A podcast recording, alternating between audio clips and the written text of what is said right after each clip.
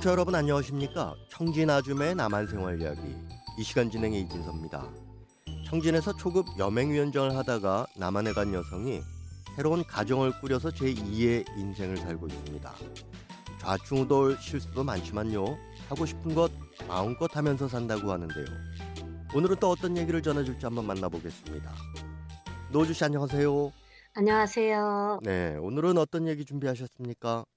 어, 제가 북한에선 본 적도 없고 들어본 적도 없는 그런 쪽쪽이에 대한 이야기를 해 보려고 해요. 네, 쪽쪽이라고 하니까는 뭐 먹는 게 아닌가 싶은데 어떻습니까? 아니에요. 이 쪽쪽이라는 거는 아기들이 빠는 인공 젖꼭지인데요. 제가 여기서 대학 다닐 때 보육복지학과를 전공해서요. 어린이집에 실습을 나간 적이 있거든요. 6개월 된 아기들과 덜이 되기 전 아기들이 있는 반을 배정받아서요. 보육교사들과 선발을 맞추며 아기들을 돌보는 일을 하게 되었어요.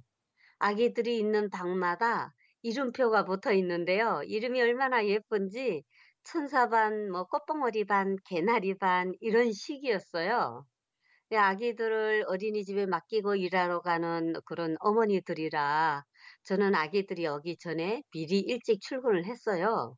이제 원예 선생님들도 먼저 나와서 아기들 받을 준비들을 하고 있더라고요. 제가 함께 보기로 한 천사반에는 두 명의 아, 이제 선생님이 여섯 명의 아기들을 돌보고 있었어요. 네, 그러니까 쪽쪽이가 애들 울 때 입에 물려주는 거다 그 말씀인데 네. 두 명이 여섯 명 가난아이들 돌본다 좀 많은 거 아닌가요? 맞습니다. 두 명이 보기에는 여섯 명의 아기가 많아요. 근데 이제 아기들이 아프거나 하면 나오지 못하는 아기들이 정정 있어서, 그리고 이제 또 보조 선생님들이 도와주긴 해요.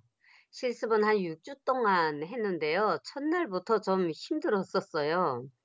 왜냐하면 엄마들이 아이들을 선생님에게 맡기면서 아기 주먹만 안고 알- 말랑말랑거리는 희한한 물건을 같이 주는 거예요. 덜전아기들이라 해서 손도 많이 가고 수시로 기저귀도 갈아줘야 하고 두 시간에 한 번씩 또 분유를 타서 먹여야 되거든요. 그런데 희한한 게 한 아이가 울면 다른 아이들도 같이 떼창으로 오는데 정신을 차릴 수 없이 혼을 쏙 빼놓곤 했어요. 근데 이제 그 잊혀지지 않는 게 유독 잘 울던 성민 아기가 울 때면 경험이 많은 선생님이 어, 쪽쪽이 좀 주세요 하면서 저에게 소리치는 거예요. 당연히 저는 무슨 말인지 멍하니 서 있었어요. 그랬더니 실습 선생님 성민이 분유통 옆에 분홍색 쪽쪽이 주세요 라면서 재차 말하는 거예요. 어머, 선생님 쪽쪽이가 뭐예요? 하면서 제가 물으니까 답답한 선생님이 건갈 젖꼭지 주세요 라며 알아듣지 못할 말을 하는 거예요. 그러게요. 처음부터 그 알아듣게 얘기를 했으면 되는데 그 쪽쪽이 주세요 네. 하니까는 뭐 처음 듣는 사람은 안 써본 사람은 당황스럽죠.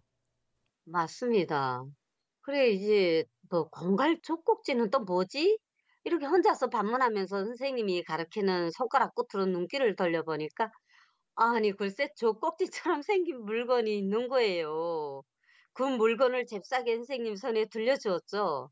그러니까 선생님이 가짜 젖꼭지를 애기 입에 넣어주니까 어, 희한하게도 금방 울음을 멈추고 쪽쪽이를 빨아대면서 쌩긋쌩긋 웃는 거예요. 그 갓난 아기들한테는 한 세 살 때까지 그게 필요한 제품이 아닌가 이런 생각이 드네요.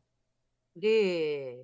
아기들이 잘 때 이제 제가 그 선생님한테 물어봤어요. " 쪽쪽이 공갈 젖꼭지가 뭐예요?" 라고 했더니 어 아까 제가 몰라서 호둥대었다는 걸 이제 눈치채고 알려주더라고요. 인위적으로 만든 젖꼭지인데요. 아기들이 쪽쪽 빤다고 쪽쪽이 또는 눈을 깜짝같이 속인다는 의미로 공갈 젖꼭지라고도 한다네요. 이 인공 젖꼭지를 사용을 하면요. 아기들이 수시로 이제 손가락 빠는 것도 줄일 수 있고요. 그리고 정서적으로도 아기들에게 약간의 그런 안정감을 주기도 해서 아기 키우는 엄마들한테는 필수품이고 꼭 사용을 한다고 해요. 여기 남한의 아기들은 엄마 젖도 먹이지만 대체로 분유를 많이 타서 먹이고 있고 또 아기가 잠들기 전에나 놀 때도 입에 쪽쪽이를 늘 빨면서 놀거든요. 자다가 깨어나서 울면 우유를 먹이고 쪽쪽이를 입에 물려놓으면 부드럽고 엄마 젖꼭지처럼 하도 이제 말랑말랑하니까 그냥 엄마 젖꼭지인 줄 알고 빨다가 사르르 잠이 드는 걸 보니까 참 희한한 물건이다 하는 생각이 들었어요. 예, 뭐 이 제품이 없었을 때는 보통 이제 갓난 아이들 보면은 자기 엄지 손가락을 입에 물고 있지 않습니까? 네, 그런데 이제 맞아요. 그런 걸 대신해서 어떤 제품을 만든 건데 북한에서는 못 봤던 물건이군요. 아, 그렇죠. 북한에서는 상상도 못했죠. 제품도 다양하고 또 애기들 기호에 맞게 이제 사서들 사용을 하는데요. 사람의 피부처럼 부드럽고 아기들이 빨거나 장난할 때 상처나지 않는 그런 소재로 만들어져서 만지면 말랑말랑하고 촉감도 좋더라고요.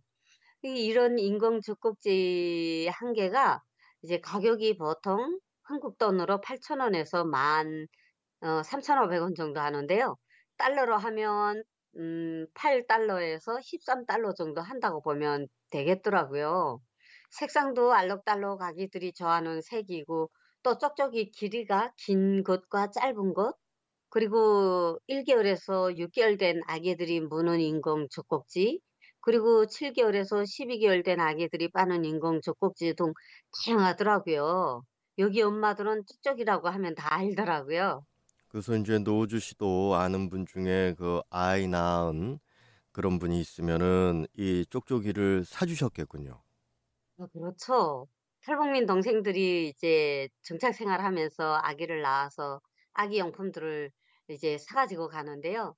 미역이나 일회용 기저귀와 물수건, 이런 물티슈 보고 말하죠. 인공 젖꼭지, 신생아들이 먹을 수 있는 분유를 사갔어요. 이제 그 물티슈라는 게 우리 고향에서도 처음 들어보는 건데요. 비닐곽에 들어있는 질긴 종에 수분이 촉촉해서요. 아기들 응가했을 때나 이제 소변을 누웠을 때 손쉽게 닦아주기도 편하거든요. 아기들에게 사용할 뿐 아니라 일상생활에서도 많이들 사용을 하는데요. 어, 이제 저희 탈북민 동생에게 인공 젖꼭지를 건네주면서 이거 애기에게 사용해 보라고 하니까, 오, 당황하면서 신통하게 생겼다면서 어디서 어떻게 쓰는 물건이냐고 묻더라고요. 그 동생은 온지한 3년 차 되었고, 회사에서 일하다가 이제 남편을 만나서 결혼을 하다 보니까 신생아기에 대한 정보가 이제 많이 부족했던 것 같아요. 그래서 제가 설명을 해주면서 이제 저도 어린이집에 실습 나가서 쪽쪽이를 몰라서 당황했던 그런 이야기들을 해주면서 한바탕 웃었거든요. 네, 쪽쪽이도 그렇고요. 꼭 있어야만 하는 그런 건 아닌 것 같아요. 옛날에는 없어도 잘 아이들 컸잖아요. 그렇죠. 그런데 옛날에는 아기들이 이제 손가락을 빨고 그러다 나니까 이제 부모들이 얼마나 안타까웠어요. 그리고 이제 뭐 먹을 것도 없고 하니까 애들이 막 훅도 집어먹고 막 이런 불편한 점들이 많았잖아요. 그랬는데 지금은 뭐 아이들을 땅에다가 놓지도 않을 뿐더러 어 이제 한 명 내지 두 명을 키우다 나니까 어 세상에서 좋은 거는 다 아기들한테 해 주고 싶은 것이 엄마들 마음 아니겠습니까? 그러니까 새로운 물건들이 나오면은 다 아기들한테 이제 필요한 거는 사용을 하려고 노력들을 하더라고요. 나만의 이제 애기 엄마들이. 네. 이렇게 남한 생활을 하다 보면은요. 하나하나 새로운 물건도 보고 그다음에 알지 못했던 것을 접하게 되니까 뭐 그렇게 지루하지는 않으시겠어요. 아 정말 그래요. 제가 처음에 남한 말을 몰라서 또 이제 어떤 것을 보고 뭔지 몰라서 당황스러웠던 기억들을 더듬어서 나중에 나오는 고향 친구들에게도 알려주고 또 친목 도모도 하니까 어 이제 친구들도 좋아하고 저도 기분이 좋고 그랬던 생각이 나요. 이제 북한 고향에서 힘들게 아기들을 키우는 엄마 아빠들도 남한에서처럼 새로운 식물을 사용해서 함께 쪽쪽이도 나눠주면서 육아를 행복하게 이제 키우는 그런 날이 왔으면 얼마나 좋을까 이런 생각도 해봅니다. 네, 노주 씨 오늘 말씀 감사합니다. 네, 여러분 다음 시간에 뵙겠습니다. 청진 아줌의 남한 생활 이야기. 오늘은 신생아 용품인 쪽쪽이에 관한 이야기 전해드렸습니다. 지금까지 진행에는 RFA 자유아시아 방송 이진섭입니다. 고맙습니다.